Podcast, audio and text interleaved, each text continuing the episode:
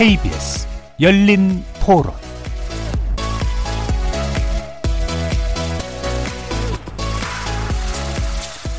안녕하십니까. KBS 열린 토론 정준희입니다. 평양 공동 선언을 한 지 1년이 지났는데 북한은 어찌됐든 간에 남한을 철저히 무시하고 결국 미국 통해서 얻는 것이 훨씬 더 많다라고 하다 보니까 그런 부분에 있어가지고 어떤 많은 안타까움은 분명히 있고요. 모쪼록 잘 되기를 바라는데 그때는 이제 평화에 대해서 얘기를 하자고는 했지만 약간 말뿐인 그런 협정이 아니었나 하는 생각은 드는데요. 이렇게 티격태격 하다가도 나아지지 않을까. 저희가 그 북과 미 사이에서 이제 조율자 역할을 하는 약간 그런 역할을 하는 게 제일 베스트가 아닐까 싶어요. 남북 관계에 할애했던 시간에 비해 너무나 저조한 성과지 않을까. 툭 하면은 미사일 쏘고 그런 거를 보면은 성과가 좋다라고 생각은 안 해요. 정말 가시적으로 비핵화라는 거를 하게 되면 너무나도 좋겠죠. 근데 이때까지 행보를 봤을 땐 그렇게 기대하고 있진 않아요. 상응하는 대가를 치르지 않고서는 절대 북한의 비핵화는 이루어질 수 없다는 거죠. 어, 이번 이제 트럼프하고 정상회담이 이루어진다면 아마 이런 부분을 고려하지 않고서는 비핵화 문제는 이혼할 겁니다.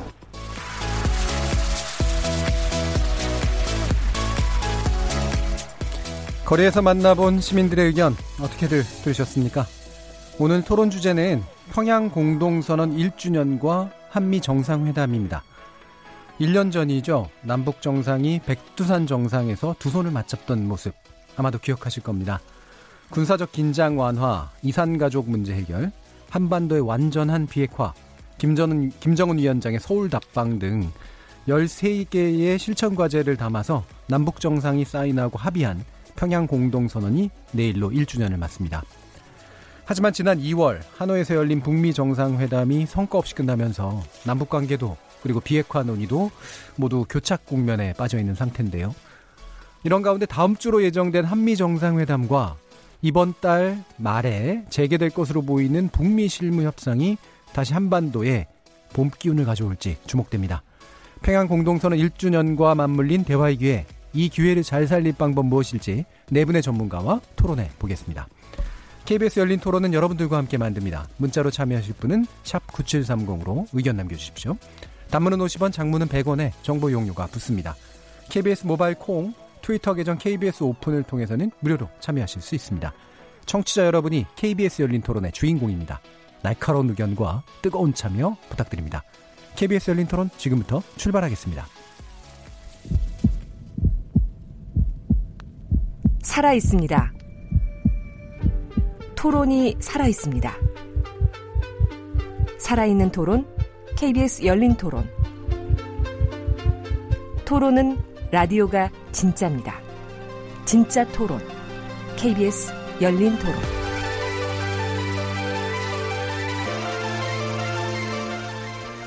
자, 그럼 오늘 토론 함께 해주실 논객 소개해 드리겠습니다. 어, 저희 지난 8월이었죠. 지소미아 종료 이 시점에서 한번 가졌었던 어, 네 분의 전문가 다시 모셨는데요. 당시 청취자들이 무려 외교 어벤져스라는 애칭을 붙여주시기도 하셨답니다. 마음에 드신지 모르겠습니다. 자, 여러분 조성열 국가안보전략연구원 자문연구위원 나오셨습니다. 예, 안녕하세요. 네, 그리고 김열수 한국군사문제연구원 안보전략실장 나오셨습니다. 네, 안녕하세요. 그리고 홍현익 세종연구소 외교전략실장 나오셨습니다. 네, 안녕하십니까? 그리고 신범철 아산정책연구원 안보통일센터장 나오셨습니다. 네, 반갑습니다. 자, 이 시간은 영상으로도 함께 하실 수 있는데요. 유튜브에 들어가셔서 KBS 일라디오 또는 KBS 열린 토론 검색하시면 지금 바로 저희들이 토론하는 모습 영상으로도 보실 수 있습니다. 구독 많이 눌러주시고요. 의견도 달아주십시오. 나중에 팟캐스트로도 들으실 수 있고요. 매일 새벽 1시에 재방송도 됩니다.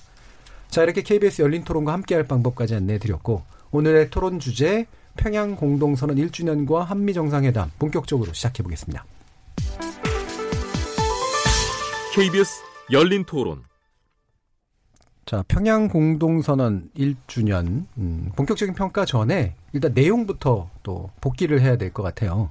그 내용 주요 내용이 무엇인지 어, 외교 어벤져스의 막내로 지목되셨다고 하는데 막내 맞으시죠? 예, 맞습니다. 예. 신버전 센터장님 부탁드리겠습니다. 예, 어, 9월 평양 공동 선언의 내용은 전문과 6개 항으로 구조, 구성되어 있습니다. 음. 전문의 내용은 그간의 정상 회담의 그 역사적인 조치들을 확인하고 그 성과를 평가한 다음에 어, 남과 북이 민족 자주와 민족 자결의 원칙에 기반해서 남북 관계 발전과 통일을 음. 이루어 나가자는 큰 흐름을 담았고요.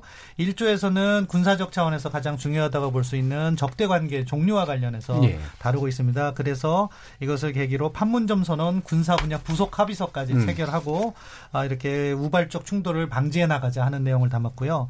2조에서는 남북 간의 교류 협력 원칙을 담았어요. 음. 그래서 그 다음에 구체적으로는 철도 연결 사업이라든가 예. 금강산 관광 개성공단 이야기 그리고 뭐 최근에 문제 될 수 있다고 보는데 전염병 질병 같은 거 예. 유입 예. 확산을 갖다가 서로 음. 막기 위해서 노력하자.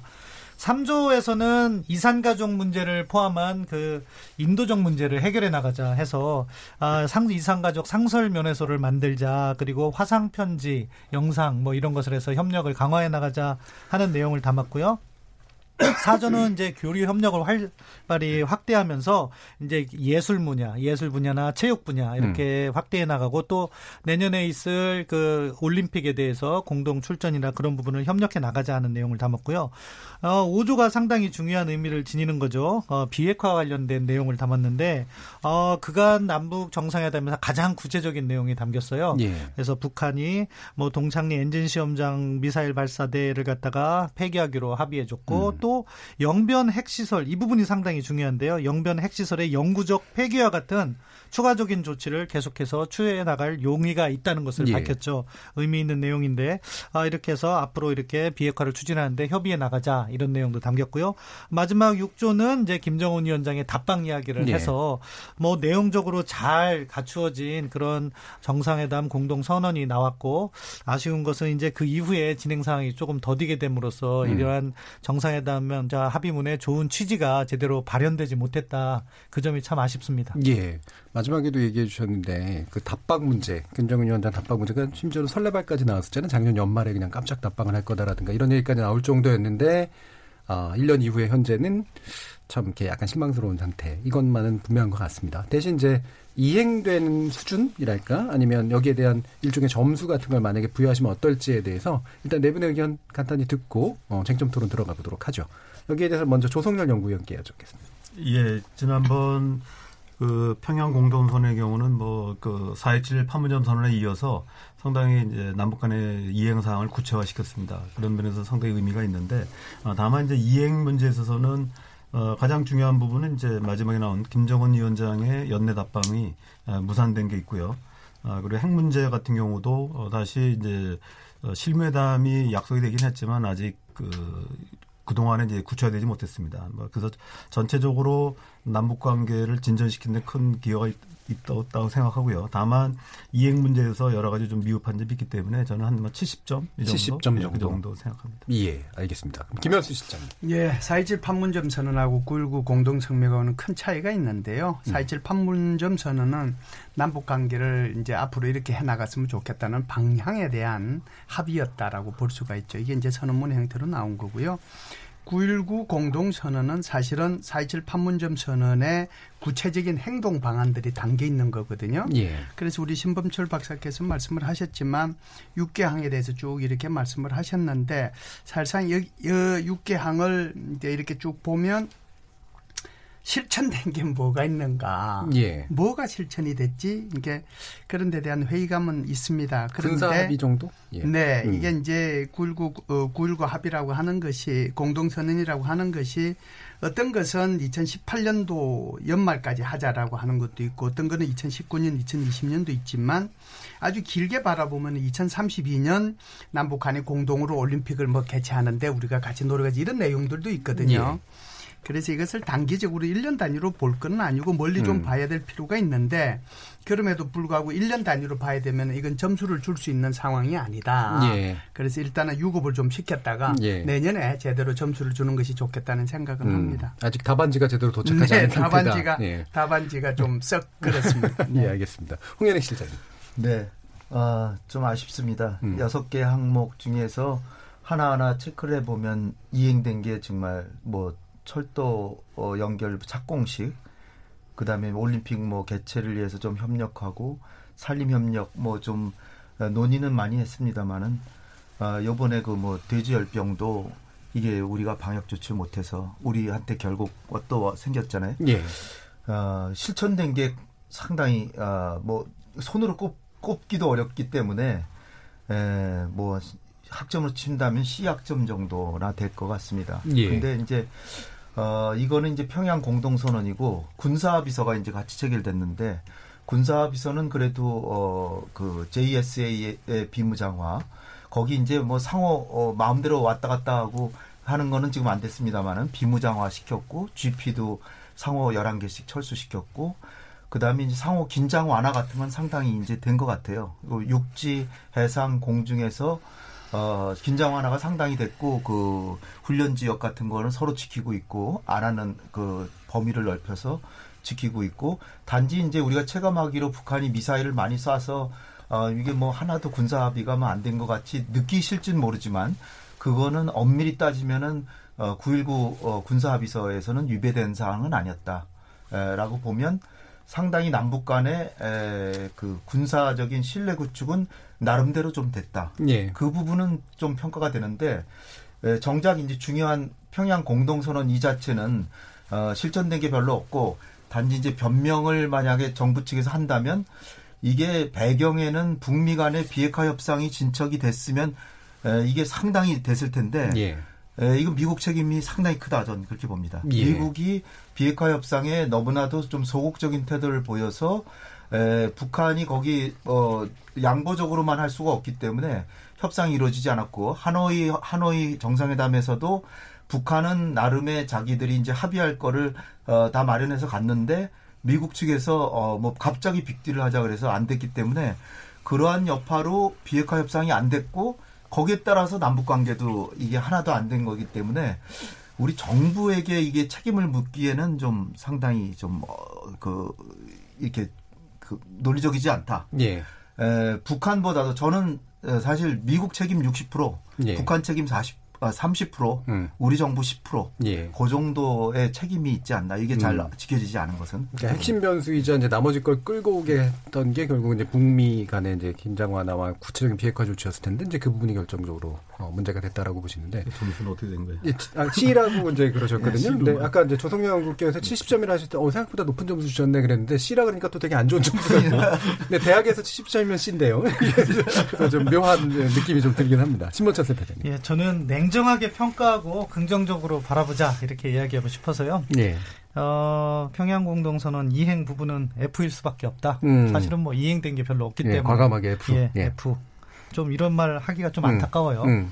그럼에도 불구하고 뭐 아까 제가 말씀드린 그 육개항, 육개조를 이렇게 비춰보면 제대로 이행된 게 거의 없는 거죠. 네. 그러니까 F다. 다만 이거는 또 우리도 인정을 하고 지켜봐야 될 점은 뭐냐 외교라는 것은 남북 관계도 어느 한 단면에서 끝나는 게 아니죠. 예. 연속선상에 있는 거기 때문에 이 상황은 나중에라도 이렇게 이행되게 되면은 어느 순간 A가 될 수 있는 거죠. 예. 그러니까 그 상황을 만들어가는 게 중요하다고 보고요. 그렇게 하기 위해서는 가장 중요한 문제에 대한 냉철한 판단이 있어야 되는 데 그 부분에서 또 홍현희 박사님하고 이견이 또 생기네요. 예, 예. 뭐냐면은 결국 5항이 중요했던 거라고 생각해요. 음. 그 비핵화 문제에 있어서 예.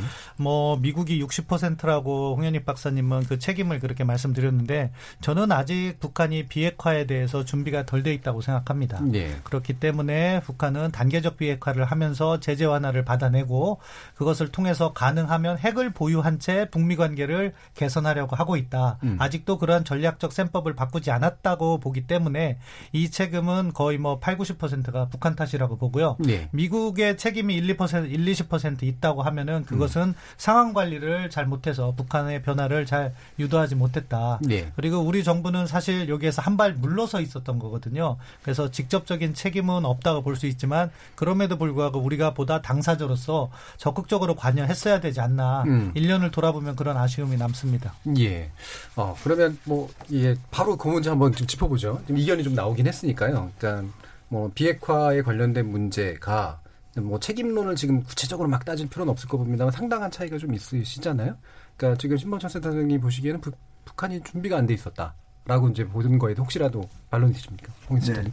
에, 한마디로 말씀드리면 미국은 행사나 말은 거창하게 해놓는데 예. 실제로 지키질 않습니다. 음. 에, 제가 제일 그 안타깝게 생각하는 건 작년 6월에 싱가포르에서 거기 4개항의 합의가 있었잖아요. 4개항의 합의가 1, 2, 3, 4항 이렇게 쭉 있잖아요. 근데 그 전문이 더 중요하죠. 전문에는 예, 북미 양측 간의 상호 신뢰를 구축하는 것이 비핵화 한반도 비핵화 문제를 해결하는 첩경이다 라고 해놓고 내기항을 하자. 근데 첫 번째는 북미 간의 관계 정상화하자. 두 번째는 어 뭐 종 그 이 저 종전선언이나 뭐 이런 예, 평화체제 구축, 예. 평화체제를 구- 한반도 평화체제 구축하자. 이건 이제 북한이 바라는 거거든요. 음. 그걸 이례적으로 이랑 이항에 놔줬, 놔줬어요. 그건 트럼프 대통령이 상당히 아 북한에 북한이 오죽하면 핵을 개발했겠냐. 북한이 요구하는 체제 안전 보장 그런 걸 좀 해주자. 그리고 관계 정상화도 좀 진척을 보이자. 그러면 북한이 사망, 아, 한반도의 완전한 비핵화를 노력한다. 그다음에 사항의 유해 송환이잖아요. 사항은 북한이 이미 지켰고 그리고 또 앞으로도 계속 해야 되지만 지킬 용의가 분명히 있잖아요. 그러면 싱가포르 합의가 이렇게 시- 트럼프도 만족해서 합의를 해놓고 그 다음 뒤에 돌아서부터는 하나도 안 지키는 거예요, 미국은. 예. 그러니까 관계 정상화나 뭐 종전 선언이나 무슨 어 이 평화 체제 구축에 대한 이런 그런 논의 같은 거를 한 번이나 해본 적이 있습니까? 거기서는 아주 잘된 합의라고 해놓고 하나도 안 하니까 북한이 물론 핵을 개발하고 맨날 도발하고 뭐 하는 건 나쁘죠. 그러나 싱가포르 합의 자체를 보면 미국이 너무나도 자기네 1, 2항을 안 전혀 미동조차 안 하니까 북한으로서는 3, 4항 하는데 그나마 4항은 했잖아요. 그러니까 저는 미국 책임이 크다고 보고요. 예. 이렇게 미국이 딴소리만 자꾸 하니까 북한에서 뭐라 그러냐면 어, 폼페오가 평양에 왔을 때 강도 같은 욕을 했다라 그랬잖아요. 예. 기억나실 거예요. 작년 예. 7월에. 그 다음에 이게 그리고 나서도 미국이 계속 북한의 비핵화만 이제 욕을 하니까 북한이 합니까? 여러 가지 했는데도 미국이 아무것도 안 하니까. 그래서 문재인 대통령께서 평양에 가셔가지고 남북 군사합의서도 체결하고 그 다음에 평양 공동선언을 한 거거든요. 예. 그래서 비핵화에 상당한 진전을 일어났죠. 그래서 우리가 미국은 가만히 팔짱 끼고 있는데 우리가 해준 거예요. 그러면은 하노이 합의에서 적어도 그거 포함해서 뭔가 합의를 했어야 되는데 다 아시다시피 트럼프가 자기 뭐 코온 변호사 의회 청문회에서 뭐 자기 수세에 몰렸다고 낮은 수준의 합의는 못하겠다. 그래가지고서는 그저 그냥 요번엔 서명 안 하기로 하고 그냥 헤어지자 그렇게 헤어졌잖아요. 그 다음 여기까지 온 겁니다. 그렇다면은 미, 북한이 핵을 개발하고 뭐 그 저 인권 탄압하고 그런 건 다 나쁘지만 북미 간의 비핵화 협상 자체를 보면은 미국은 너무나 약속을 안 지키고 성의가 없다. 예. 저는 그렇게 보고 싶어요. 예, 뭐, 요 부분은 사실은 일부러 제가 remind 하는 의미에서 이제 일부러 자- 작년에도 많이 또 논의하던 내용이기도 하고 그러니까, 그, 신보정 선생님 재반론만까지만 딱 듣죠. 예. 뭐 결국에는 이견이 있는 거죠. 북한이 음. 지금 만약에 비핵화 의지가 있었다고 하면은 사실은 하노이에서도 영변만을 고집할 이유는 없다고 봅니다. 음. 근데 북한은 철저하게 단계적 비핵화로 해서 어, 지난 과거의 그 핵능력을 이렇게 보면은 북한은 개- 능력을 계속 고도화했어요. 그 핵능력의 정점에 있는 것이 무엇이냐? 핵무기와 핵물질인 거죠. 예. 국제사회도 거기에 대응해서 제재를 계속 쌓아왔어요. 그 제재의 정점에 있는 게 최근에 만들어진 강력한 제재예요. 그런데 북한이 요구했던 하노이에서 북한이 요구했던 건 뭐냐면 자신들이 포기하는 것은 낮은 단계의 비핵화죠. 시설. 핵물질과 핵무기는 그대로 놔두고 가장 낮은 단계의 시설을 포기하는 대신에 달라고 한 게 뭐예요? 가장 높은 단계인 가장 최근에 만들어진 제재 다섯 개를 해제해 달라고 했어요. 예. 사실 등가성이 없는 거죠. 이렇게 만약에 미국이 합의를 했다고 하면은 북한 비핵화는 불가능해진다고 저는 봅니다. 음. 따라서 어, 미국이 거절을 하고 합의를 안 한 게 전적으로 미국 탓이냐 아니라고 생각해요. 저는 미국이 그때 거절하기를 잘했다고 생각하고 음. 만약에 그 합의가 됐으면 북한은 핵보유국으로 간다. 예. 따라서 이 책임을 그 상황의 협상 방식과 그런 것만 관련해서 미국을 비난할 것이 아니고 북한이 정말 비핵화 의지가 있으면 전 두 가지만 약속해주면 된다고 생각합니다. 비핵화의 최종 상태. 그러니까 완전히 협상이 끝난 당시에 북한의 핵무기와 핵물질이 없는 상태를 약속하고 그것으로 가는 로드맵 어떤 단계를 거쳐서 어떤 보상을 받아서 비핵화를 하겠다. 그걸 하면 전 제재 완화 시작할 수 있다고 생각해요. 그런데 중요한 것은 북한은 끝내 그 두 가지를 약속하지 않아요. 그럼 우리는 어떻게 해야 돼요? 아 북한이 아직은 비핵화할 의지가 없다는 것을 최소한 의심은 하고 협상을 해야 된다는 거죠. 예. 그런 측면에서 홍현익 박사님이 말씀하신 거에 저는 이견이 있습니다. 예. 그러니까 CVID라고 일반적으로 불리는 수준까지는 안 되더라도 최종 단계에 대한 상은 적어도 약속해야 된다. 네, 이런 말씀이시잖아요. 이 부분 혹시 뒤에서 또 나오면 한번 논의해 보도록 하고요. 어, 아까 이제 군사 합의 문제, 그러니까 그 군사적 긴장 완화를 위한 조치들이 일년에 있었으니까 이 부분은 분명히 이행이 그래도 좀 된 부분인데 여기에 대해서 이제 이론들이 좀 있습니다. 그러니까 이를테면 이제 좀 더 보수적인 시각을 가지고 계신 분들은 이게 외로 우리 안보를 되게 위험하게 만든 거 아니냐. 게다가 이제 미사일 발사까지 이어지고 이제 그러면서 결과적으로는 그냥 어 완화만 시켜놓고 저쪽에만 좋은 짓 한 거 아니냐라고 하는 이제 그런 시각이 있는 것 같은데 여기에 대해서 조성영 위원님 어떤 생각을 가지고 계십니까? 예, 지금 평양 공동선언에 대해서는 아까 제가 70점 얘기를 드렸지만 예. 사실 군사 합의서는 그에 비해서는 성과가 좀 있었습니다. 예. 어, 합의 내용들이 매우 구체적이었고요. 또 실제로 어, 연말까지 작년 연말까지 상당 부분이 진척이 있었고 예를 들면은 어, 지피철소라든지 음. 또그 JSA 공동경비 수역의 이제 그 비무장화라든지 그다음에 지금까지도 지켜지고 있는 부분들이 어, 군사 분계선이나 그 일대에서의 어떤 어, 그 군사 훈련이나 또그 그러니까 서부 전선에서 이제 40 20km씩 그다음에 동부 전선 40km씩 해서 어, 군사 훈련뿐만 아니라 이제 도발하지 않기로 했는데 이게 지금까지 다 지켜지고 있거든요. 예. 그다음에 뭐 유해 발굴이나 여러 가지 문제들이 있습니다. 그래서 그런 부분들은 어, 지금까지 군사비서가 명백하게 위반됐다라고 하는 거는 좀 없는 것 같고요. 아, 다만 이제 정신적으로 본다면은 이것이 예를 들면은 북한이 어, 단거리 발사체에 대해서 어, 우리가 이제 문제를 삼고 있고 또 북한은 우리의 이제 군사력 증강이라든지 한미 연습에 대해서 문제를 삼고 있습니다. 그런데 이 문제는 어떻게 되어 있냐면 군사비서 제1조 1항에 이 문제에 대해서도 어, 일단 남북 군사공동위원회를 만들어서 이 문제를 논의하게 돼 있는데 예. 사실 북한이 남북 군사공동위원회 그 구성에 지금 동의를 안 하고 있거든요. 그러니까 거부했다기보다는 아직 이제 응하지 않고 있는 상태입니다. 그렇기 때문에 지금 서로 서로 어, 지금 그 합의가 안 된 사항을 놓고 논의하는 틀을 만들어 놓지 않고 좀 서로 이제 상대방에 대해서 어, 약속에 대해서 이제 철저히 이행을 하지 않았다. 그러니까 신뢰를 지금 깨고 있다 이렇게 볼 수 있습니다. 그래서 저는 기본적으로는 북한이 남북 군사 공동회의를 빨리 응해야 된다고 생각을 하고요. 네. 그렇게 된다면 지금 북한이 이제 문제 제기했던 우리 군사력 증강이든 또는 한미 군사 연습에 대해서 우리도 또 우리 나름대로 북한에 설명할 게 있을 거라 생각하고요. 또 북한은 북한대로 어, 단거리 발사체에 대해서 우리한테 해명을 해야 될 거라고 봅니다. 뭐 네. 이런 부분들이 있고요. 아, 그러나 이제 저는 가장 큰 의미는 어, 역대 남북 군사 합의서가 있었지만 지금까지 큰 틀에서는 지금 잘 지켜지고 있고요.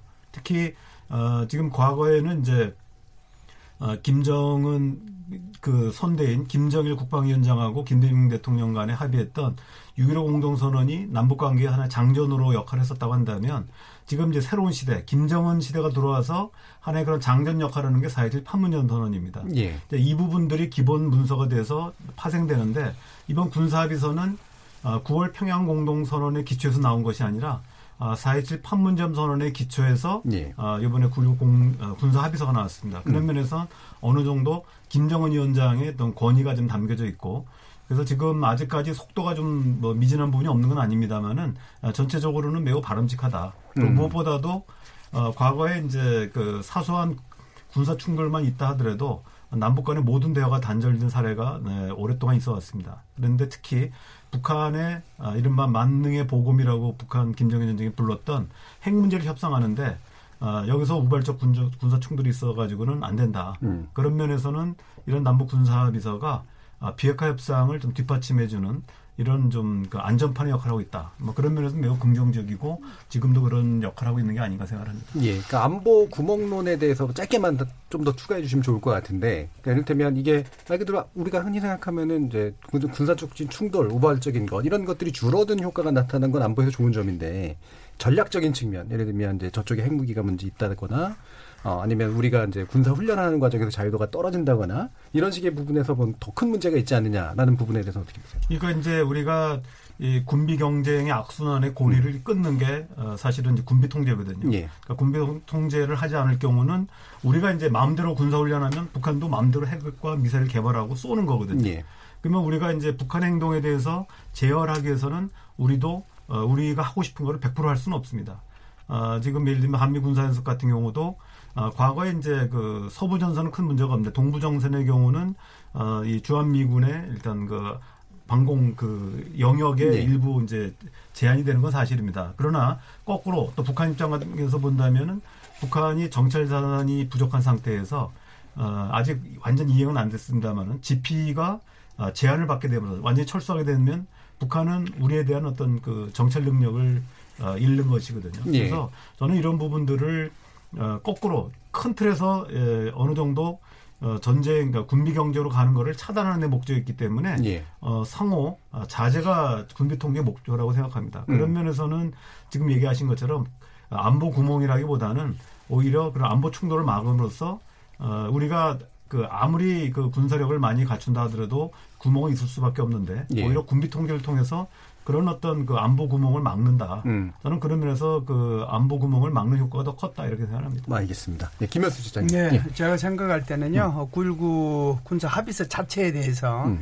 여기에서 이제 문, 무슨 문제가 있느냐, 그걸 지금 논하는 게 아니고, 예. 사실상 어떻게 보면 1년 동안에 합의서 만들어진 것에 대해서 얼마만큼 이것이 제대로 지켜져 왔느냐가 초점이 되지 않겠어요. 음. 군사 합의서 자체에 대한 문제점을 얘기하려면은 그건 전혀 또 다른 차원에서 예. 이제 논의를 해야 되기 때문에 그런데요.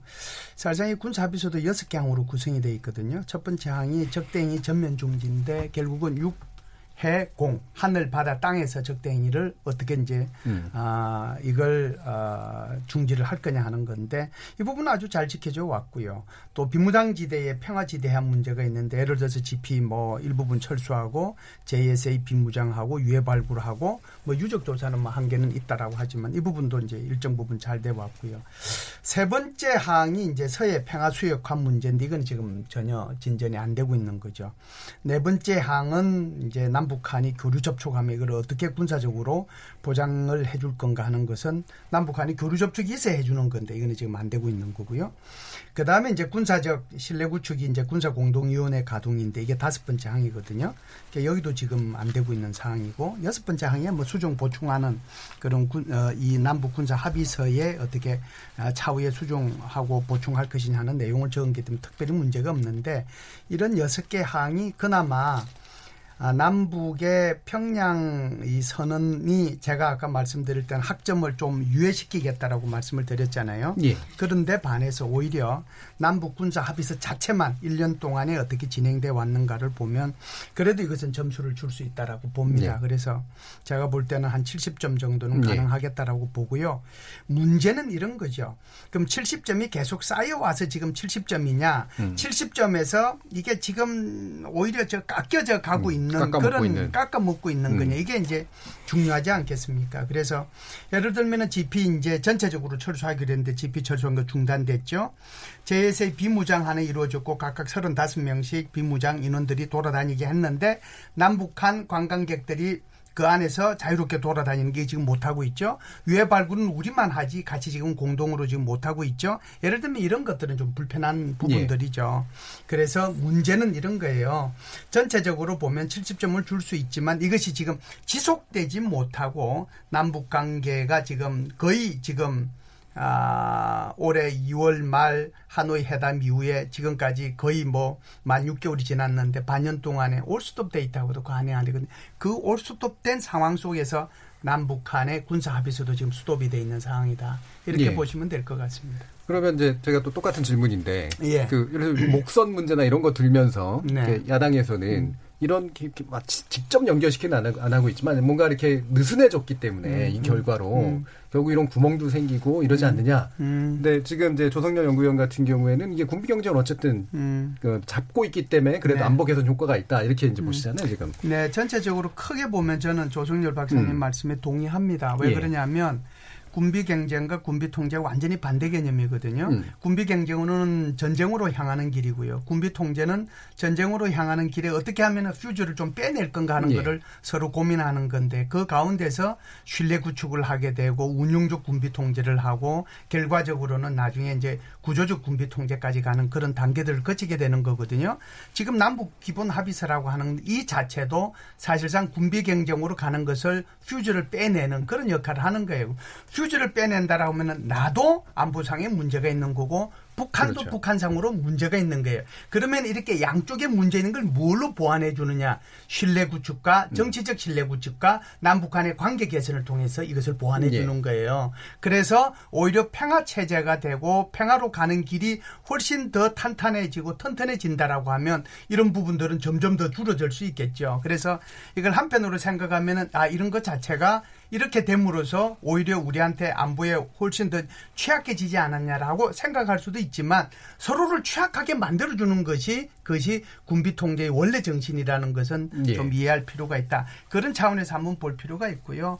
두 번째는 이제 좀 아주 작은 차원에서 지금 어, 목선 말씀을 하셨는데 네. 목선은 이거 지금 무슨 남북 기본 합의서가 됐기 때문에 우리 어, 장병들이 뭐 좀 군기가 해이해져서 음. 또는 뭐 경계 태세가 너전해져서 그걸 뭐 잘 봤다 잘 못 봤다 이렇게는 얘기할 수 있는 건 아니라고 저는 네. 봐요. 예. 예. 그것은 작년에도 재작년에도 있을 수 있는 네. 사건들이거든요. 그렇기 때문에 굳이 이거하고 연관시킬 필요는 없겠다는 생각은 합니다. 예, 신바적 선생. 예, 취지는 좋은데 음. 우리가 전략 상황을 고민하면은 사실은 다른 각도에서 볼 필요는 있다고 생각해요. 무엇이냐? 음. 아, 재래식 군비 통제 좋죠. 그런데 이 재래식 군비 통제가 정말로 우리 안보에 도움이 되기 위해서는 우리가 갖지 못한 북한의 핵, 핵 능력을 억제하는 게 함께 돌아가야 돼요. 사실은 남북 한의 전력을 고려 이렇게 비교해 보면 북한은 핵 전력에 절대적인 우위가 있고 우리는 재래식 전력에 우위가 있어요. 예. 그런데 재래식 군비 통제를 하면서 이 재래식 전력 부분을 묶어 놓으면 북한의 핵 능력은 계속 상승하죠. 예. 음. 그럼 나중에 1년 지나고 또 보면은 아, 전략 상황은 북한의 핵 능력은 고도화됐는데 재래식 전력은 비슷하게 묶여 놓는 현상이 있기 때문에 그 부분을 핵 문제와 함께 맞물려 갈 때 군사 분야 합의서는 진정한 의미를 찾을 수 있다는 점이고요. 음. 두 번째는 이 우발적 충돌 부분인데 뭐 우발적 충돌 없는 건 저도 인정은 해요. 음. 그런데 우리가 양비론에 빠지면 안 된다. 뭐냐? 제가 국방연구원에서 커리어를 시작한 게 95년이었어요. 1995년. 그 이후로 우리가 과연 북한을 제대로 우박적 충돌이라고 해서 공격한 적이 한 번도 있나요? 없어요. 사실은 우발적 충돌이라고 하지만 북한이 정치적 필요에 의해서 도발을 해왔던 거기 때문에 예. 양비론으로 가선 안 되고 아무튼 뭐 결과적으로 충돌이 없는 건 좋지만 음. 문제의 원인은 알면서 풀어가자는 생각입니다. 제가 예. 10초만 말씀을 드릴게요. 예. 어, 예. 이게 지금 만일에 비핵화 논의가 없는 상태에서 남북한의 군사 합의서만 달랑 나왔다라면 문제가 돼요. 네. 그런데 비핵화 회담이 진행이 되면서 사실상 비핵화 논의가 진행이 되면서 남북한 군사 합의가 나온 거거든요. 그래서 이것을 분리해서 얘기하는 거하고 비핵화하고 같이 남북 군사 합의서를 같이 얘기하는 거하고는 좀 달리 생각해 볼 필요는 있다라고 봅니다. 예, 근본적으로 비슷한 전제이시긴 한 것 같습니다. 예. 예. 김일수 선생님 말씀에 예. 이어서 어, 말씀드리면은 지금 어, 비핵화 협상이 지금 북미 간에 제대로 진척이 돼야만 되는 건데 예. 안 되기 안 됐기 때문에 또 어, 트럼프 대통령이 자, 어, 아까도 말씀드렸지만 싱가포르에서 어, 구두적 구두상으로는 내가 백악관에 돌아가면 종전선언 그거 서명할 수도 있어 이렇게 얘기를 했기 때문에 김정은 위원장은 종전선언에서 상당히 상당히 이제 희망을 갖고 있었는데 전혀 뭐 언급조차 안 하니까 음. 우리 정부의 입장으로서는 우리가 핵 협상을 직접 하긴 좀 곤란하니까 아, 미국이 못 해주는 종전 선언을 남북 간에서 먼저 한다 이런 정신으로 이게 체결이 됐다라고 좀 보고요. 예. 그런데 이제 그 뒤에 비핵화 협상이 지지부진하니까 이게 어, 이 재래식 군사력에 대한 어, 축소 논의를 한 게 아니냐 이렇게 오해하시는 분이 계신데 예. 이건 축소가 아닙니다. 그러니까 운영적 군비 통제는 그러니까 운용이나 이렇게 뭐 배치나 그 군사력 자체를 문제 저 줄이는 게 아니라 양이나 질로 줄인 건 아니다. 네, 그건 거죠? 구조적 예. 군비 통제고요. 음. 이거는 이제 어, 그야말로 휴전선의 상에서 어, 목함지뢰 같은 사건 안 일어나고 그 다음에 군사훈련하다가 자칫 오해해서 총격전이 벌어진다니 그런 거 못하게 하고 NLL 인근에서도 이 저 완충 지역을 설정해서 서로 충돌하지 않게 하고 근데 이런 건 다 잘 지켜지 왔거든요. 음. 그러니까 북한이 설사 비핵화 협상에 잘 응하지 않아서 진척이 없다고 하더라도 우리가 우리는 핵이 없잖아요. 핵이 없는데 에, 북한이 우리를 만약에 핵 공격했을 때 우리도 나름의 재래식 무기로 대량 보복을 해야 되는데 그 능력이 상쇄된 건 전혀 아닙니다. 예. 그러니까 그 능력은 계속해서 우리가 각, 그, 배양하고 있고 오히려 북한은 우리가 F-35 계속 들여오니까 그거 가지고 날, 저, 우리를 비난하고 있지 않습니까? 그러니까 이거 자체는 비핵화 협상이 진척이 없다 그래서 이게 아, 잘못 체결한 거다 이렇게 볼 필요는 전혀 없다라고 보고요. 예. 이것이 밑받침이 돼서 만약에 북한이 비핵화를 할때 아, 이렇게 남북 간에 만약 북한이 핵이 없으면은 남북 간의 재래식 군사력만 남잖아요. 그랬을 때 서로 간에 상호 신뢰가 구축돼 있고 충돌할 가능성이 줄어들면 북한이 비핵화를 할, 어, 그, 뭐야, 동기가 커지겠죠. 아무래도 네. 커지겠죠. 왜냐하면은 만약에 북한이 핵을 다 처, 분해서 폐기한다면 남한의 군사력이 저는 훨씬 더 세다고 봅니다. 네. 그런 상황에서 북한이 비핵화를 하겠습니까? 따라서 우리가 미국도 비핵화 협상을 좀 열심히 하라고 압박하고 북한도 비핵화에도 남북한 간에 그 재래식 군사력 균형을 가져올 수 있다라는 측면에서 보면 상당히 좋은 합이다. 음. 저는 그래서 이걸 긍정적으로 상당히 좀 보고 싶습니다. 예. 그럼 이제 마침 또 말씀이 나왔기 때문에 지금 이제 남북 관계 또한 축이고 그다음에 북미 관계도 한 축인데 물론 북미 관계가 훨씬 더 중심적인 축이 될 수밖에 없는 건 사실이긴 한데 어 방금도 이제 잠깐 언급 주셨지만 이제 남북이 할 수 있는 것들이 어느 정도 수준이냐 이거에 대한 또 판단도 좀 다를 수 있을 것 같아요. 이게 뭐 심지어는 뭐 북미 간 협상을 끌어낸다까지도 생각할 수 있을지는 모르겠지만 일각에서는 그래도 뭐 예를 들면 남북 간에 훨씬 더 많은 것들을 진전시키면서 북미 간을 기다려야 되는 거 아니냐라고 보는 분들도 있을 것 같은데 이 부분에 대해서는 어떻게 또 예? 아, 굉장히 좋은 말씀인데요. 예. 사실상 뭐 우리 한국 입장에서는 남북 관계가 진전이 되고 또 북미 관계가 뒤따라오면 가장 바람직하겠죠. 예. 근데 이제 미국 입장에서는 비핵화가 안 된 상태에서 남북 관계만 이제 앞서간다고 그렇죠. 하면 예. 이게 또 문제가 생기는 거고 결국은 이제 그 남북 관계가 앞서가게 되면 그것이 결국은 유엔 제재 위반과 관련되는 문제들이 또 나오기 때문에 굉장히 어려운 문제인데 문제는 이런 거라고 봐요. 결국은 비핵화가 어느 정도 진전되느냐에 따라서 경제 제재는 해제될 수 있는 거거든요. 예. 부분적으로 해제되던 뭐 품목별로 해제되던 나라별로 해제가 되던 어떤 형태로 해제가 되든 될 텐데 거기에 대한 인정을 하면서 북한이 제가 북한한테 얘기하는 게요. 다른 부분에서 사실상 남북한 간에 이렇게 교류하고 협력해야 될 부분 굉장히 많이 있습니다. 음. 왜 이게 맨날 그 같은 민족끼리라고 얘기를 하면서 사실상 건강상 관광하고 개성공단에만 북한이 목을 매야 되냐 이거예요. 제가 볼 때는 예를 들어서 이산가족 상봉이라든지 문화적인 교류라든지 또는 무슨 뭐 환경 문제라든지 체육 교류라든지 보건에 대한 어떤 지원이라든지 병충해라든지 많이 할 부분들이 있단 말이에요. 그러니까 이런 거 하려고 하니까 못하게 한단 말이죠. 누가? 북한에서 못 오게 하고 못 하게 하는 거잖아요. 예. 그러니까 제가 볼 때는 이렇게 생각을 해요. 이걸 뭐 미국한테 더 잘못이 있다, 북한한테 더 잘못이 있다, 뭐 한국한테 더 잘못이 있다 이런 것보다는 북한이 그렇게 민족끼리를 얘기를 한다면 어차피 개성공단하고 건강산 관광은 이 비핵화의 진전 속도에 따라서 어차피 따라오는 거니까 이거 놔두고 이거는 이것대로 두고 남북 관계만 자기네들도 좀 발전시켜 나가자 이런 생각과 정신을 가지고 미래를 좀 예. 생각하고 좀 이렇게 아, 정책을 아, 추진해 나갔으면 좋겠다는 그런 생각을 예. 해요. 실제로 이제 이산가족 상봉 문제라든가 인도적 지원으로 추진했던 쌀 지원 이런 것들도 이제 거절된 상태이기도 한데 어 그쪽에서라도 북한이 좀 태도를 전향해가지고 풀어야 되는 거 아니냐라는 그런 지적에 대해서는 조성영 교수 어떻게 보십니까? 예, 맞습니다. 사실은 그 북한이 우리 민족끼리를 얘기하면서도 예. 어, 정작 중요한 문제에 있어서는 미국하고만 얘기하려고 음. 하거든요. 핵 문제 같은 경우. 어, 사실 가장 바람직한 거는 어, 북미가 중심이 돼서 비핵화 협상을 하더라도 어, 남북 간의 현안들이 많지 않습니까? 뭐 이산가족 문제뿐만 아니라 방금 김열수 시장님이 얘기하신 것처럼 어, 문화재 보건 문제도 그렇고 예, 예. 지금 우리말 사전 문제도 그렇고 어, 병충해 공동 방역 문제 음. 최근에 많이 문제가 되는 거 아닙니까?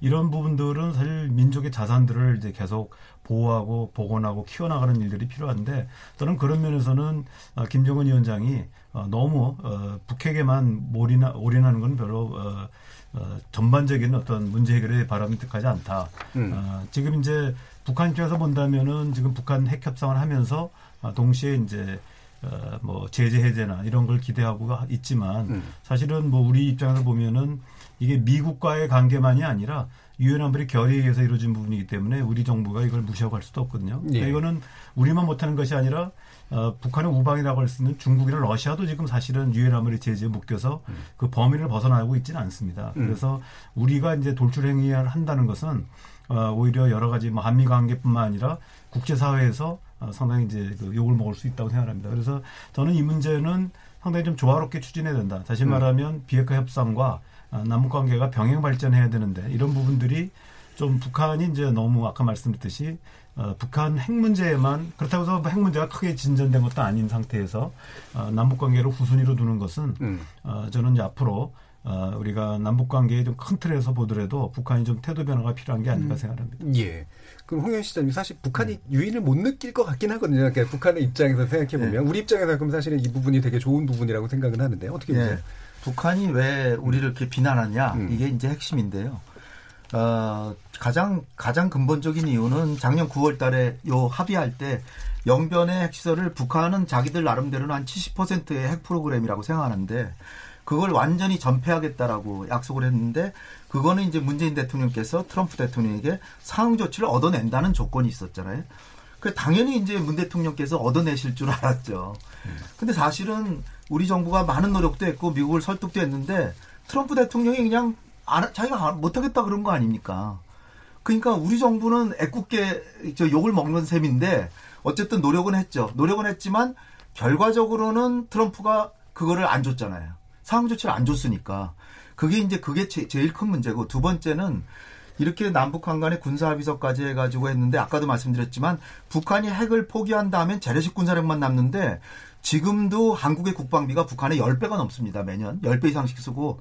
그 다음에 북한은 2000년 이후에 전투기냐고 한, 번, 한 대도 들여온 적이 없어요. 전부 구닥다리 전투기예요. 전투기 숫자는 우리보다 더 많아요. 그렇지만 우리 공군력이 아마 5배 이상 우수할 겁니다. 근데 우리가 이번 정부에서만 F-30을 40대나 들여오잖아요. 그리고 한미연합 훈련을 하잖아요. 그러면은 가뜩이나 북한은 자기네가 군사력이 훨씬 딸린다고 생각하는데 물론 핵은 갖고 있죠. 핵은 개발하고 있지만 핵은 포기해야 될 거잖아요. 결국 북미 협상하면 그런 상황에서 어 한국이 계속해서 군사 군비를 증가하고 특히 에 문 저 노무현 정부도 그랬지만 문재인 정부가 노무현 정부에 이어서 국방비를 굉장히 높은 어, 퍼센티지로 올리고 지금 8%막 그렇게 올리고 예. 있어요. 어, 그러니까 참 뭔가 좀 이상하죠. 이, 이명박 박근혜 정부가 보수 정부인데 그때는 그렇게 안 올렸거든요. 4% 정도밖에 안 올렸는데 지금 오히려 진보 정부가 국방비를 많이 올리고 있다고 말이에요. 그러니까 북한의 입장에서는 야 이게 겉으로는 사이좋게 지내고 평화공존하자 그러고 실제로 는 군사력을 그렇게 강화하니까 거기에 대해서 이제 이율 배반감을 느낀 거고 또 김정은 나름대로는 이 하노이에서 자기가 트럼프한테 완전히 당했는데 그러면은 중립이 아니라 트럼프한테 좀 잘못했다고 얘기도 해야 되는데 맨날 미국 눈치만 본다 이런 거죠. 예. 개성공단 금강산 관광 할 것처럼 이렇게 했는데 결국 미국의 눈치 보다가 미국이 지금 안 됩니다. 그러니까 못 하잖아요. 그러니까 한국이 무슨 중재자냐 이렇게 보는 거죠. 예. 그러니까 완전히 남북 관계가 끝나거나 뭐 이런 게 아니라 한국에 대해서 큰 기대를 했다가 기대가 완전히 이제 사그라드는 그런 상황인데 여기서도 또다시 저는 상당히 지금 안타까운 게 미국이 이렇게 제재를 해가지고 북한이 대화에 나와서 비핵화를 하겠다라고 음. 하는데 계속해서 제재를 오히려 지금도 강화하고 있잖아요. 제재 아무리 강화, 지금의 제재 10배 강화해도 전 핵 포기 안 한다고 봅니다.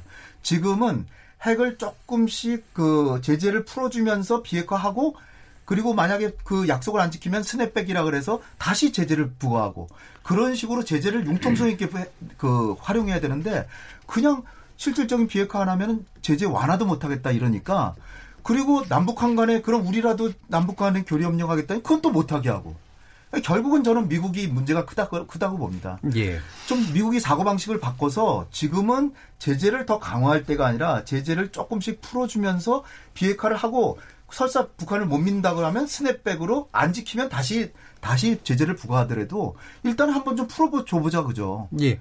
그 계속 강화만 해가지고 북한이 저 지금 군사력도 그 어, 엄청 강하고 그 다음에 자력 경쟁으로 제재의 효과가 북한에는 다른 리비아나 이라크나 이런데 이란보다 훨씬 들어먹질 않거든요. 자력 예. 경쟁하는 나라기 때문에. 예. 그래서 지금 어문 대통령이 다음 주에 이제 트럼프 만나시지만 그 만나셔가지고 결국은 트럼프의 생각을 좀 바꿔서 저는 북한 내 말이지만 트럼프의 계산법을 좀 바꿔야 돼요. 예. 지금은 조금 제대를 탄력성 있게 운영을 해서 그 비핵화 쪽으로 가게 해서 잘한 잘할 때는 칭찬해주고 조금 풀어주고 안 하면은 다시 강하고 이런 식으로 해야지 그렇게 경직되게 해가지고 북한이 비핵화하겠습니까? 예, 홍 시장님 말씀 들어보면 이제 민간 교류는 거의 불가능할 상태인 것 같은데 어떻게 예, 예.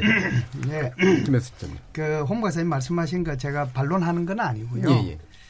우리가 이제 군사력을 강화하는 것은 사실상 북한의 위협이 이제 주 위협이죠. 예. 그런데 이제 우리가 6, 7월 달, 7, 8월 달도 봤지만 사실상 독도 상공에 러시아 폭격기 나타나고 중국 군용기가 가디죠. 진입을 뭐 작년에만 여덟 번 이상 했는데 사실상 주변국도 이렇게 보면서 우리가 군사력을 강화해 나가는 거거든요. 거기에 대한 이제 북한만의 문제만은 아니다. 예, 필요하다라고 네. 보는 거고요. 두 번째 이제 우리가 5월 달하고 7월 달, 8월 달, 심지어 9월 초까지 북한이 이제 신형 사종 뭐 세트라고 볼 수가 있는데 신형 무기요. 북한판 에이테킴스 이스칸다르 신형 뭐 음. 대구경 조종 방사포 초대형 방사포 이게 하루 아침에 준비해 가지고 다 그렇게 발사를 할까요? 제가 볼 때는요. 우리하고 회담할 때도 미국하고 회담할 때도 계속 이 부분은 지속적으로 개발해 왔다 이렇게 봐야 될 필요가 있는 거고요. 그래서 사실상 북한이 제가 좀 전에도 말씀을 드렸, 드렸습니다마는 북한도 개성공단이나 건강, 건강상 강강에만 목을 맬 게 아니에요. 민족의 미래를 생각하면 정말 일치된 어떤 그 공동체 민족의 정신 이런 부분들에 대해서 정말 이렇게 발전시켜 나가고 같이 협력해야 될 부분이 굉장히 많이 있잖아요.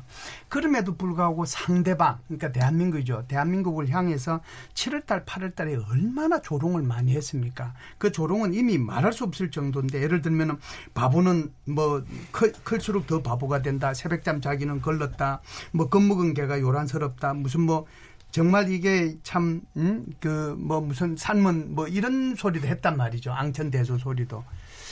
이게 한 나라에 그것도 그 자기 그 최고 지도자하고 악수하고 두 분이나 회담, 세 분이나 회담 이렇게 한 사람을 대상으로 해서 이런 식으로 표현을 해대면 이게 도대체 한국 국민들한테 어, 북한이라고 하는 나라 또는 김정은 위원장이라고 하는 사람에 대한 이미지 메이킹이 어떻게 되겠냐고요. 예. 그래서 저는 그런 생각을 합니다. 미국이 잘못한 부분도 있고 한국이 잘못한 부분도 있을 거예요. 그러나 북한이 잘못한 부분도 눈 감지 말고 잘못한 것은 잘못했다고 얘기해야 돼요. 그래야 서로가 발전할 수 있는 거지. 마치 모든 잘못이 내한테 있는 것처럼 또는 미국에 있는 것처럼 그렇게만 가서는 좀 곤란하다는 생각을 합니다. 예, 알겠습니다. 자, 예, 나는 오늘 이 자리에서 지난 70년 적대를 완전히 청산하고 다시 하나가 되기 위한 평화의 큰 그림을 내딛자고 제안합니다. 라는 게, 어, 문재인 대통령이 평양 공동선언 기자회견에서 한 말인데, 이 평화의 큰 그림이 교착 국면으로 남아 있어서 여러 가지로 안타까움이 있습니다.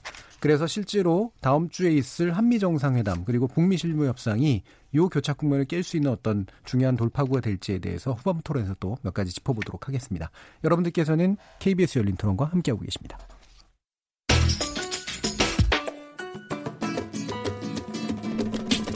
묻는다, 듣는다, 통한다. KBS 열린 토론. 듣고 계신 청취자 여러분 감사드립니다.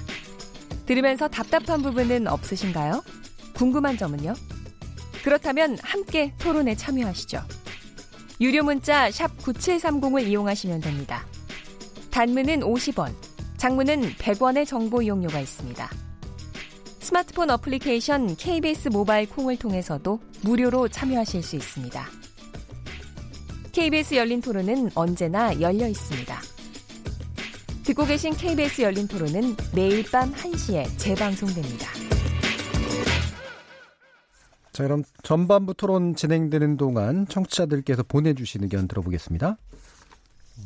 안녕하십니까. 문자캐스터 송아랑입니다. 평양 공동선언 1주년과 한미 정상회담에 대해 청취자 여러분이 보내주신 문자 소개해드리겠습니다. 유튜브로 창섭 린님, 평양 공동선언문은 장기적 관계에서 미리 한 약속으로 보는 게 맞습니다. 앞으로 어떤 문제나 대화가 있을 경우 공동선언문에 합의한 내용으로 남북 간의 대화를 시작할 근거가 됩니다. 5964님, 2년 전만 해도 북한에서 미사일을 쏘면 전쟁 나면 어쩌나 불안했는데 지금은 불안하지 않습니다. 이제 비핵화는 북한 주민들에게도 되돌릴 수 없는 사실이 되어버렸다는 말을 믿기 때문입니다. 유튜브로 미무스 원님, 평양 공동선언 때 감동의 박수 보냈죠. 어떻게 하든 남북이 하나 될 수 있는 지혜를 집중적으로 모아야 합니다. 0420님, 공동선언에 대한 점수 F도 과하다고 봅니다.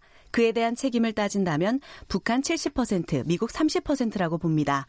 앞으로 우리의 역할을 다하려면 국제 공조가 매우 중요하다는 걸 알아야 합니다. 2025님, 미국 볼턴이 리비아 방식만 고수했기 때문에 비핵화가 제자리 걸음만 반복했다고 봅니다.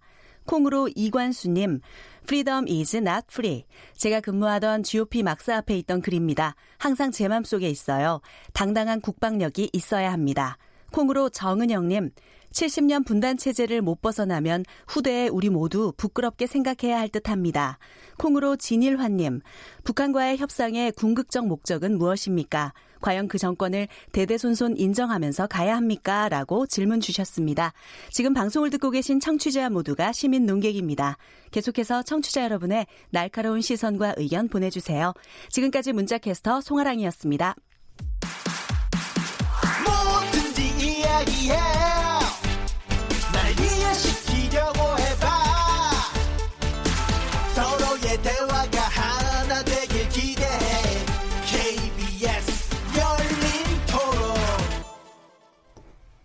KBS 열린 토론 평양 공동선언 1주년과 한미 정상회담이라는 주제로 조성렬 국가안보전략연구원 자문연구위원, 김열수 한국군사문제연구원 안보전략실장, 홍현익 세종연구소 외교전략실장, 신범철 아산정책연구원 남부통일센터장 이렇게 네 분과 함께 하고 있습니다. 이 시간 영상으로도 함께 하실 수 있는데요. 유튜브에서 KBS 열린 토론 또는 KBS 일라디오 검색하시면 지금 토론하는 모습 영상으로 보실 수 있습니다. 예, 후반부 토론 아까 문자에서 보면 미국 볼턴에 대한 이제 언급이 좀 나왔습니다. 리비아 방식만 고수했다. 그래서 비핵화가 제대로 안 됐다. 이런 식의 얘기가 하는데 마침 또 어, 잘렸습니다. 이 상태, 이게 정말로 그, 이 볼턴 장관의 존재가, 아, 볼턴 장관이 아니었죠. 예. 이 볼턴의 존재가 어, 핵심적으로 문제였다. 이렇게 보시나요? 소장님. 뭐, 국가안보보좌관으로서 볼턴의 역할이 중요한 위치에 있었기 때문에 영향을 미쳤다고 봅니다. 그렇기 때문에 볼턴 보좌관이 해임되고 새로운 사람이 그 자리에 올 경우 그 사람의 역량이라든가 인식에 따라서 협상의 방향이 약간 바뀔 가능성은 존재하고 그것이 만약에 대화를 촉진하는 측면에서는 기회 요인일 수 있는 거죠. 다만 큰 흐름 자체를 보면 제가 일관되게 말씀드린 것처럼 북한이 내놓고 있는 카드가 아직은 네. 핵을 포기하는 카드가 아니라 핵을 보유한 채 관계 음. 개선을 하려는 카드일 수가 있고 그런 것에 대해서 미국 어, 행정부 전반적으로 인식을 하고 있는 것 같아요. 그렇기 때문에 폼페이오 국무장관이 하노이에서도 결정적인 역할을 했다는 후문이 들리고요. 음. 볼턴 부장관 같은 경우에는 결국 트럼프 대통령에게 아, 발휘할 수 있는 영향력이 제한되어 있는데 폼페오 국무장관 같은 경우에는 정치적 동지에 해당하거든요. 예. 그래서 하노이에서도 적극적으로 폼페오 국무장관이 역할을 해서 막았다고 합니다. 지금 협상이 볼턴의 영향력이 축소됐다고 하더라도 폼페오 국무장관의 영향력은 남아 있기 때문에 예. 그렇기 때문에 미국의 입장이 반드시 변한다 이렇게 보긴 일러요. 다만 또 협상을 진행하는 측면에서 보면은 폼페이오 국무장관은 또 트럼프의 정치적 동지이기 때문에 트럼프 대통령이 재선을 위해 서 결단을 하면 그것에 맞춰줄 가능성은 있다. 예. 그렇기 때문에 대화를 촉진하는 데는 부분적이나마 긍정적인 요인은 있을 것이다. 그렇게 평가합니다. 음, 아무래도 예, 그 뭔가 결심했을 때 폼페이오 장관이 예, 볼턴 보좌관과는 다른 어떤 행보를 보일 가능성이 좀 있다라는 얘기시네요. 어, 조성영 연구위원도 어떻게 볼턴 네, 문제 이슈 그러니까, 변수 어떻게 보세요? 어, 지금 신범철 박사님 얘기하신 예. 것처럼 사실 볼턴만 강경파는 아니고요. 예. 폼페이오도 상당히 강경한 입장을 취했고요. 음. 본인도 어, 군 장교 출신인데다가 어, 또 하원 의원 음. 했고 그다음에 CIA 국장 출신입니다. 그래서 어, 기본 내용은 이제 강경파인데 어, 다만 이제 그 트럼프 대통령과의 정치 입장을 맞추다 보니까 음. 트럼프 대통령이 원하면 또 방향을 맞춰주는 예. 또 일각에서는 이제 어, 트럼프 대통령이 어, 이, 이, 그러니까 2기까지 집권하고 음. 그 후임을 노린다 이런 얘기도 있습니다. 정치적으로. 그래서 어, 폼페이오는 이제 자기 본인은 제가 볼 때는 강경 입장을 가지고 있고 음. 다만 어, 트럼프 대통령과 보조를 맞춘다고 볼 수 있는데 아마 이 때문에 지금 북한에서 어, 계속 이제 지적하는 게 예, 볼턴은 너무나 다 알려져 있기 때문에 슈퍼 매파라는 거 아니니까 예. 뭐 비난 하나만하라고 생각하는 것 같습니다. 대신 폼페이오 대해서는 겉으로는 굉장히 이게 여유 있고 유하게 부드럽게 보이기 때문에 예, 그렇죠. 이 부분에 네. 대해서 이제 그렇지 않다. 그래서 음.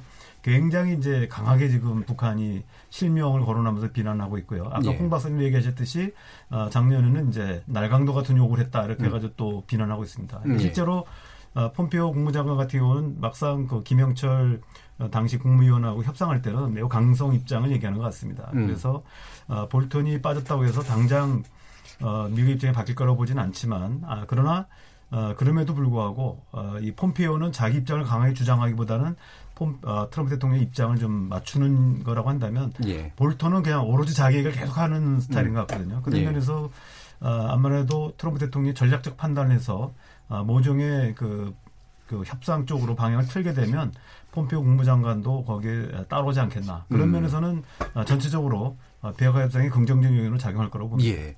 그래서 지금 나오고 있는 게 이제 부, 최선희 북한 외무성 제1부상이 새 계산법을 가져오라고 했고요. 그랬더니 폼페이오 또 장관은 창의적 해법을 기대한다. 그러니까 상대한테 또 이제 얘기하는 거 창의적 해법과 새 계산법 이 서로 이제 주문하고 있는 것들이 있는데 아, 이게 외교적인 언사긴 합니다. 몇 가지 짐작할 수 있는 건 있는 것 같아요. 홍 실장님 같은 경우 요 내용이 뭘 거라고 보시나요? 네, 그러니까 어, 서로 새 계산법을 가져오라고 그런 네. 셈인데 결국은 북한이나 미국이 다 새로운 계산을 안 할 것 같고요. 예. 우리가 해야 됩니다. 우리가, 우리가, 해서 한국이. 우리가 해야 되는데 지금 남북 간의 채널이 끊어져 있기 때문에 북한의 귀에다 대고 이게 새로운 해법이니까 이걸로 타협해봐. 그런 채널이 지금 사실 막히는 게 안타까운데 예. 그러나 이제 다음 주에 문재인 대통령이 트럼프를 만나니까 음. 거기서는 이제 얘기할 수 있죠. 그리고 어 트럼프한테 얘기를 하면서 어 이런 식으로 일테면 결국은 큰 그림으로 보면 포괄적 합의와 단계적 이행인데 예. 거기 이제 다 들어갈 수 있는 거죠. 포괄적으로 어 그 비핵화가 뭘 의미하는지 궁극적으로 단계. 비핵화한다는 거의 개념 정의. 예. 그 다음에 초기 단계에 뭘 할 건지. 음. 그 다음에 영변 플러스 알파 알파를 플러스 해줄 건지. 그 다음에 중간 단계에서 신고를 해야 된다는 거. 음. 이런 거를 이제 포괄적으로 합의를 해주되 합의는 해가지고 서명은 하는데 그러나 지금 당장 하는 건 초기 도취하고 동결만 하는 거죠. 예. 그 다음에 그 미국이 해줘야 될 거는 초기 단계에서도 상응 조치가 있어야지 상당한 실질적인 비핵화가 된 다음에 상응 조치 해주겠다 그러면 아예 합의 조치가 안 되죠. 예. 그러니까 우리 대통령께서 트럼프한테 해야 될 얘기는 초기 합의의 동결에도 보상이 필요하다. 예. 동결에도 미국이 뭐 미국의 대북 제재나 안보리 제재를 해제를 못 시켜준다면 개성공단이나 금강산 자- 재개라도 해야 된다라는 음. 식의 얘기를 해야 되고 그러면서 이제 트럼프 대통령이 정치인으로서의 트럼프를 만족시키기 위해서 이를테면 뭐 방, 방위비 분담 방위비 분담금은 지금 턱도 없이 쓴걸 요구하기 때문에 들어줄 수는 없고 어 호르무즈 해협 문제라든지 예. 이, 아니면은 어, 지소미아 같은 거를 그 미국이 아베 트럼프 대통령이 아베에게 영향을 미쳐서 에, 백색 국가 리스트에서 다시 그 이걸 무효 원상복귀 시키는 대가로 지소미아를 그러면 아직 11월 22일까지는 유효하니까 계속 가는 계속 연장하는 방안을 고려해 보겠다. 음. 이렇게 해서 큰 포괄적인 한미 간의 합의를 하면서 그럼 트럼프 대통령도 선물이 생기잖아요. 자기 주소미아를 여- 내가 문재인 대통령 만나서 연장하는 길을 열었다. 음. 그러면서 아베한테 이제 압- 압박을 하겠죠.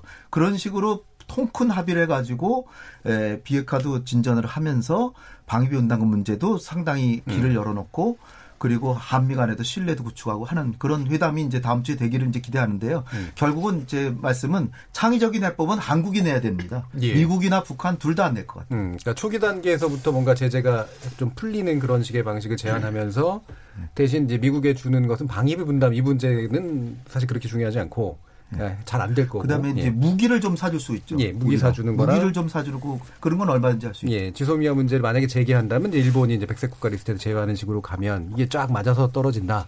아름답긴 한데 어떻습니까? 토론이 토론이 예, 열린 토론답게 굉장히 열려서 막 가고 있어요. 지금 예. 양방향으로. 예. 그 아, 리비아 모델부터 얘기를 잠시 좀 예. 하고 이 얘기를 해야 될 것 같은데 사실상 2003년도에 미국 이라크 침공하니까 놀래가지고 카다피 대통령이 야 우리 비핵화하겠다라고 얘기했거든요. 그래서 이제 비핵화하고 어, 보상이 비핵화 먼저 이루어주고 난 뒤에 보상하는 모델이 리비아 모델이었어요. 예. 그래서 그때 당시 리비아가 뭐 전체적으로 어, 이렇게 핵 어, 무기 국가가 되는 게 한 여덟 단계면한 이, 삼단계 초기 단계죠. 초기 단계에서 준비했던 모든 것들을 다 미국의 오크리치 연구소로 이제 다 반납을 했거든요. 그리고 나서 이제 미국하고의 그 관계가 뭐 예를 들어서 어, 대표부 설치해서 대사관 설치를 예를 들면 이제 그렇게 가면서 제재도 다 해제해주고 그렇게 갔어요. 카다피를 트럼프 대통령이 자꾸 얘기하는데요. 카다피 대통령이 축출된 것은 중동 민주화의 여파로 카다피 대통령이 축출된 거지 이것 때문에 축출된 게 아니에요. 그럼에도 불구하고 리비아 모델 자체는 카다피라고 하는 최고 지도자가 결국은 살해됐기 때문에 여기에 대해서 부담감을 갖고 있는 건 사실이에요. 작년도에 이 그 볼턴 보좌관이 보좌관으로 들어와서 5월 달이죠. 계속해서 언론을 통해 가지고 무슨 얘기를 하냐면은 바로 이 리비아 모델 을 얘기를 하면서 북한이 가지고 있는 모든 핵물질, 핵무기, 핵문서 전부 다 미국의 오크리치 연구소로 다 갖고 와야 된다라고 그랬거든요. 예. 그래서 사실상 6월 달에 싱가포르 정상회담이 무산될 뻔 했어요. 예. 그래서 거기에 대한 엄청난 비난을 뭐 예를 들어서 최선희 부상이라든지 용우 부상 뭐 이런 사람들이 했다가 나중에 이제 트럼프 대통령이 뭐 그 공개 편지도 이제 뭐 보여주고 그랬었죠. 근데 이제 김영철이가 뭐 우리 대통령하고 저기 아 김정은 위원장하고 판문점에서 번개 미팅을 하고 난 뒤에 김영철이가 아, 미국을 찾아가서 결국은 이제 아, 싱가포르 정상회담이 가능했거든요. 이게 하나의 리비아 모델이에요. 리비아 모델인데 리비아 모델에 대해서 어떻게 생각해요? 리비아 모델에 대해서 미국은 그걸로 가려고 했죠. 예. 그런데 북한이 지금 안 받아들이는 거잖아요. 미국의 입장에서는 일괄 타결이라고 하는 것도 결국은 리비아 모델을 염두에 둔 일괄 타결이거든요. 좋다. 그러면 핵 포기하고 내줄 거다. 한꺼번에 교환하자. 이 속에 뭐가 들어있냐면 핵 신고서하고 로드맵이 들어있는 거예요. 예. 그래서 영변 플러스 알파라고 얘기할 때 알파의 핵심이 신고서하고 로드맵이라고 볼 수 있거든요. 저는 미국은 이건 양보 안 할 거라고 봐요. 예. 그래서 이게 양보 안 하면 미, 북한에서는 계속 새로운 계산법을 갖고 오라고 그러는데 그 새로운 계산법에 이 로드맵이나 신고서는 포함되고 포함이 되고 대신에 북한한테 해주는 것 자체가 좀 조정이 있을 수 있다라고 봐요. 예. 그러니까 이제 지난번 아, 하노이 회담 때 다 결렬됐던 내용 중에 있었던 것이 예를 들어서 미국과 북한 사이의 연락사무소라든지 이익대표부라든지 그렇지 않으면 종전선언이라든지 이런 것들이 이미 다 된 거다 그, 그란 말이죠. 여기에 이제 예를 들어서 우리 체제 보장이 필요하다라고 하면 연합훈련에 대한 문제 이런 문제들이 이제 거론이 될 수 있겠죠. 예, 그런 문제에 대해서 일정 부분 뭐 서로 좀 합의가 된다라고 하면 아마 어, 이달 말이나 일단 실무회담을 통해 가지고 어느 정도 좀 접점을 잡아가지 않겠는가라고 봅니다. 예, 예. 어 그러니까 가장 최근 상황까지 우리가 파악해야지 북한이 이야기하고 있는 새로운 계산법이 뭔지 창의적 해법이 뭔지 나올 수 있다고 보는데요. 6월 30일 날 판문점 회동을 한 다음에 돌아가는 비행기 안에서 스티븐 비건이 이야기했다는 게 사실은 뭐냐면은 동결 거래였던 거죠. 예. 북한이 핵 능력을 동결하면 그것에 대한 상응 조치를 해주겠다. 그때 미국 이 이야기했던 게 관계 개선과 평화 체제, 체제 보장 이야기 그리고 인도적 지원이었어요. 예. 그러니까 북한이 그 안을 보고 마음에 들지 않았다는 것은 무엇이냐? 앞서 얘기한 관계 개선이나 평화 체제 얘기는 포함됐는데 무엇이 빠져 있습니까? 제재 완화가 제재 안 빠져 완화. 있는 예. 거죠. 그러니까 북한이 이야기하고 있는 세계 새로운 계산법은 미국도 어느 정도 단계적 비핵화를 수용한 거니까 단계적 비핵화에 제재 완화를 포함시켜라. 이게 이제 요구 사항이라고 보는 거고요. 미국과 같은 경우에는 북한이 창의적 해법이라는 것은 그, 수, 그 틀을 제재 완화를 바로 수용하려고 하는 것 같지 않아요. 음. 그러니까 동결 딜이라든가 동결 거래 음. 또는 뭐 다른 식의 해법을 통해서 어떻게 보면은 아, 하노이 시점으로 볼 때 그때는 북한이 영변을 포기하고 제재를 다섯 개를 갖다가 완화하는 일종의 그것을 small deal이라고 보더라도 덩어리가 크잖아요. 오히려 미국은 그것을 더 자를 가능성이 있다. 예. 제재 부분에 있어서 완화를 하더라도 한꺼번에 완화를 해주기가 싫으니까 어떻게 보면 small deal에서 mini deal로 더 낮출 가능성이 있는 거죠.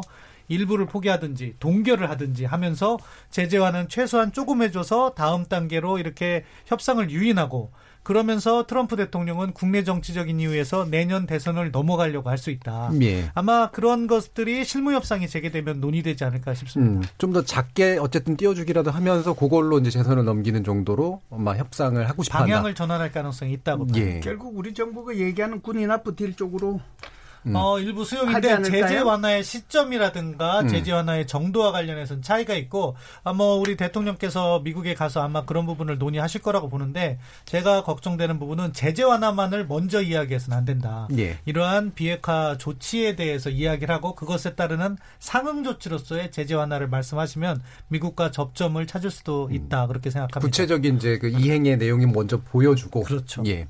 예, 조성준 의원.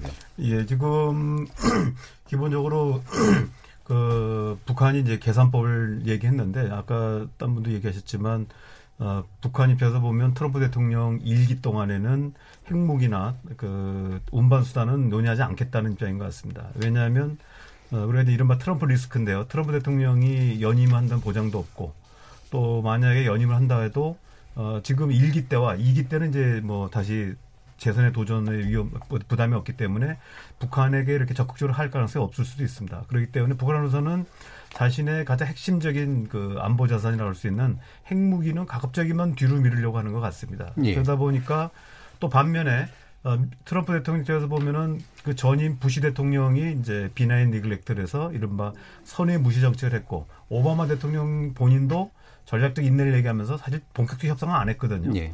근데 트럼프 대통령이 나서게 된 이유는 바로 북한이 ICBM을 발사해서 미 본토를 위협했기 때문에 협상에 나온 거란 말이죠. 근데 북한이 이런 핵무기에 대한 어떠한 언질도 없이 합의하자고 했을 때 사실 트럼프 대통령으로서는 어, 지난번 한회 때도 마찬가지입니다만은 적어도 신고에 대한 약속이라도 하라. 음. 그러니까 신고하라는 게 아니라 신고를 언제 할 건지 약속이라도 하라고 했는데 북한은 끝까지 안 했거든요. 예. 어, 그러니까 북한은 지금도 마찬가지인 것 같습니다. 새로운 셈법이라고 얘기하는 부분은 적어도 트럼프 일기 동안에는 어, 신고의 진짜 과, 과, 핵무기와 관련된 얘기는 일체 논의 안 하겠다는 것이고 어, 반면에 트럼프 대통령은 만약에 이게 들어가지 않은 어떤 합의도 국내에 강한 비난 여론을 받을 수밖에 없다는 것이거든요. 음. 그래서 우리 대통령께서 얘기하시는 부분들이 그렇다면은 아, 이런 중간 고리로서 아, 미국이 예를 들면 제재 완화 아, 이걸 어렵다고 한다면 지금 이제 그 북한 경제 분석가들이 분석한 것에 따르면은 어, 북한이 요구했던 민생 분야 다섯 개의 부분 해제를 하면은 그것이 경제 효과로 보면 30억에서 약 100억 달러 정도까지 예. 어, 계략 계산이 나온다고 하고요.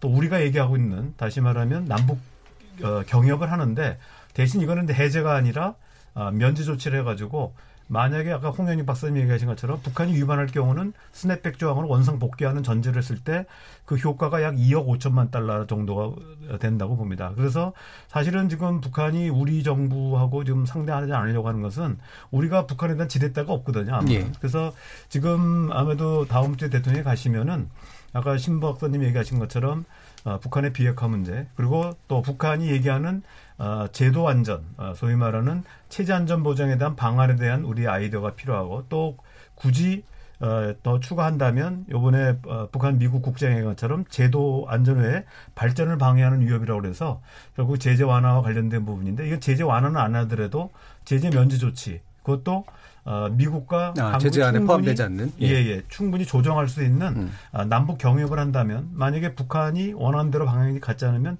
한미 간의 공조를 통해서 조율을 할 수가 있거든요. 그래서 만약에 꼭 필요하다면 아, 그래서 북한이 얘기하는 새로운 셈법의 의미도 있고 또 폼페이오 국무장관이 얘기하는 창의적 해법에도 의미가 있다. 그래서 좀 유연한 접근이 좀 필요할 수도 있다고 생각합니다. 예. 이제 뭐 시간이 한 1분 정도뿐이 안 나와서 다 이렇게 말씀 나누기 그럴 것 같고 제가 홍 실장님께 네. 음, 그 지금 현재 외교 안보 라인 갈등설이 나오고 있잖아요. 네. 이 부분 걱정 안 해도 되는 건가요? 아, 그건 뭐, 어, 두 분이 다 영어를 너무 잘하셔가지고 영어로, 영어로 얘기하셨다는데, 아, 그, 저, 민주주국, 민주국가는 네. 이게 저 기능과 역할에 따라서 음. 서로 어느 이견차가 있을 수도 있는데, 에, 저는 큰 문제라고 보지는 않고요. 음. 어, 그 대신에 우리가 국제 협상을 잘하는 두 어, 외교안보 리더들이 있다는 게 자랑스럽고요. 예. 제가 꼭 드리고 싶은 말씀은 음. 이번 대통령이 꼭 가셔가지고 우리의 자산은 뭐냐?